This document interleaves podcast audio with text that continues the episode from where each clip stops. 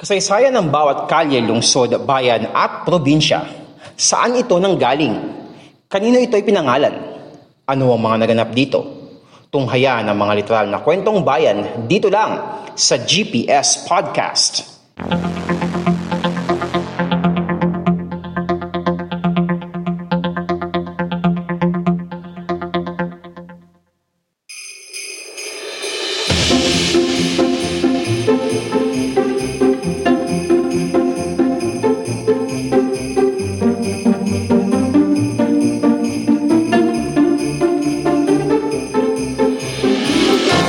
Podcast show na literal na kwentong bayan, ang GPS Podcast.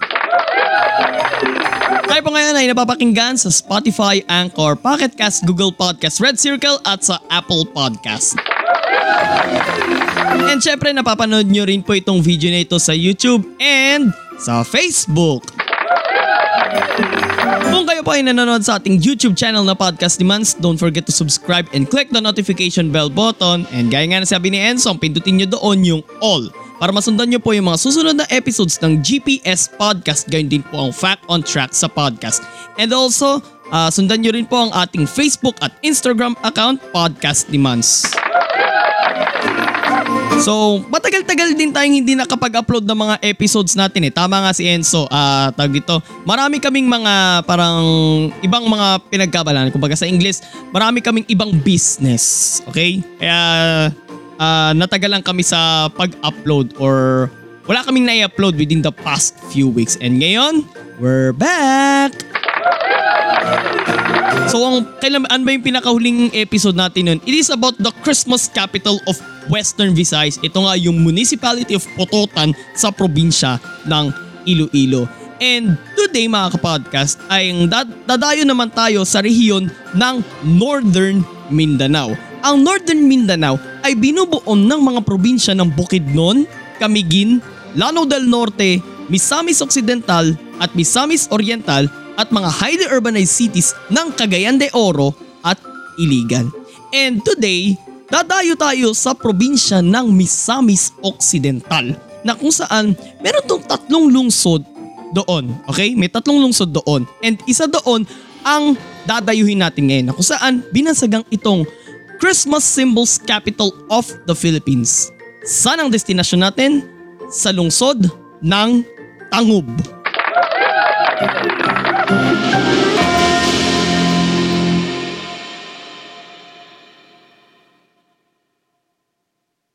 Ito ang GPS Podcast.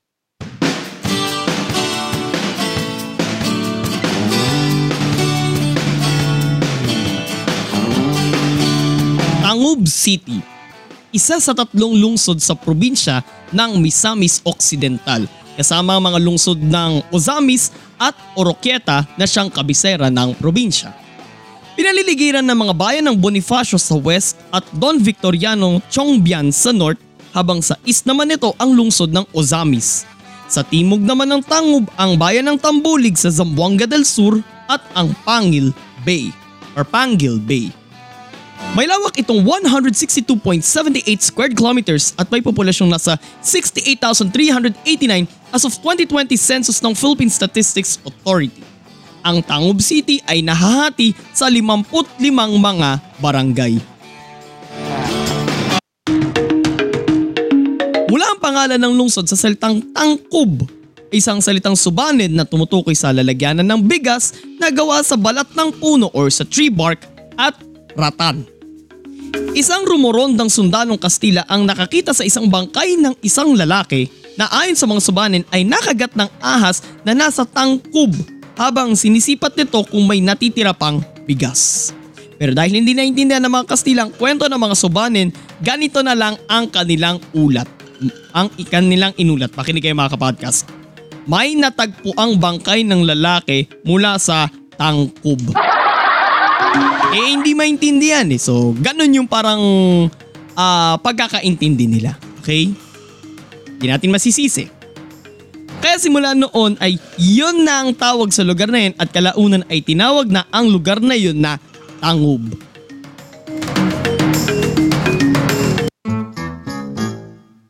Sentro noon ng kalakalan at komersyo sa Northern Mindanao ang Tangub. Ipinangkakalakal ng mga subanen ang kanilang mga lupain sa mga Kristiyano kapalit ng mga produkto. Nanirahan rin dito ang mga mangangalakal na Chino at pinadali nila ang transportasyon na siyang nagpaunlad palalo sa bayan. Sa bisa ng Executive Order No. 220 ng American Governor General na si Dwight Davis, pinangalan ng Rehidor ang bayan noong December 4, 1929. Pero noong 1930 ay ibinalik sa Tangub ang pangalan ng bayan. Naging lungsod ang Tangub under the Republic Act No. 5136 noong June 17, 1967.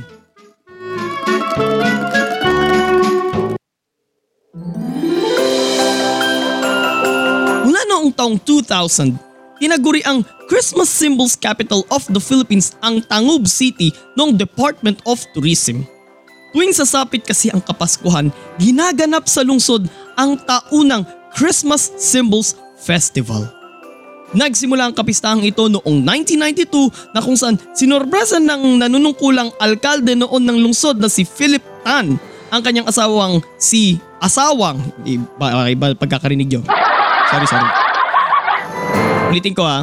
Na kung saan sinorpresa ng nanunungkulang alkalde noon ng lungsod na si Philip Tan ang kanyang asawang si Jennifer Wee Tan ng isang malaking Christmas tree sa plaza upang maibsan ang nararamdaman noong homesick, homesickness ng unang ginang ng lungsod mula sa kanyang hometown sa Cebu.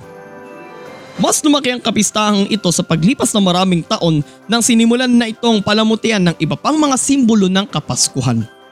Sa kapistahang ito na nilalahukan ng iba't ibang mga participants mula sa public at private sector ng lungsod, dinarayo ang mga nakadisplay na mga replika at iba't ibang mga destinasyon sa buong mundo na sinimulan mula noong 2012. So doon sa Tangub City, para mo nang nalibot ang buong mundo. Doon lang sa lungsod na yun.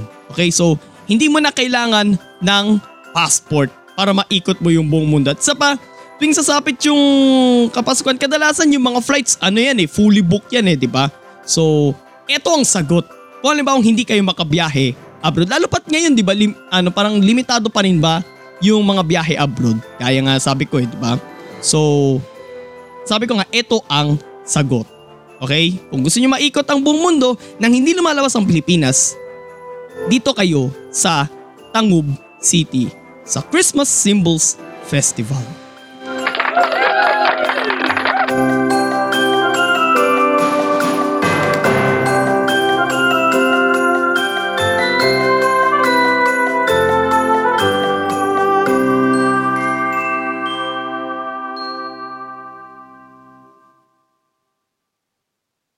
GPS Podcast.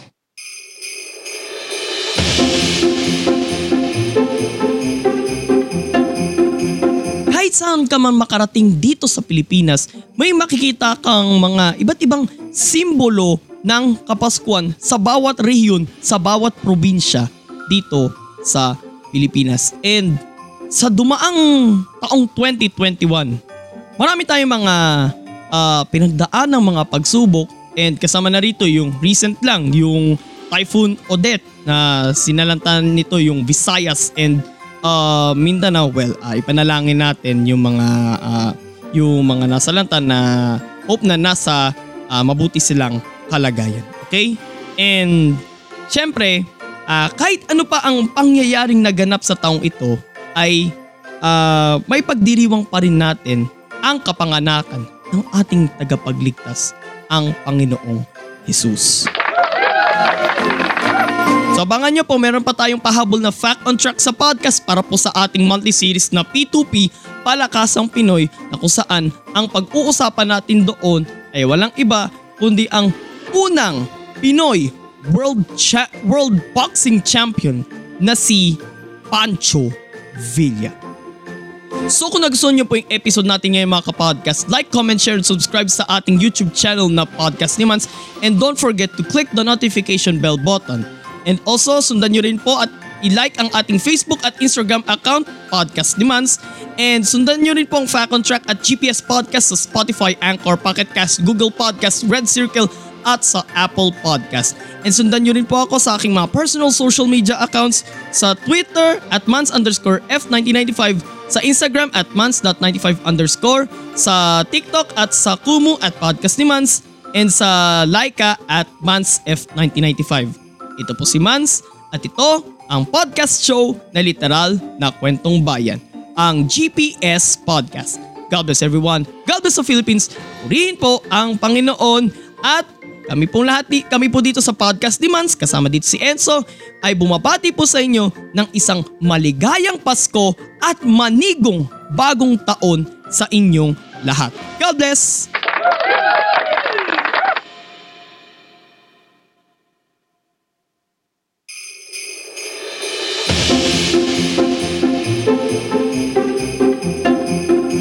At yan ang isa na namang makabuluhang kwentuhan dito lang sa GPS Podcast.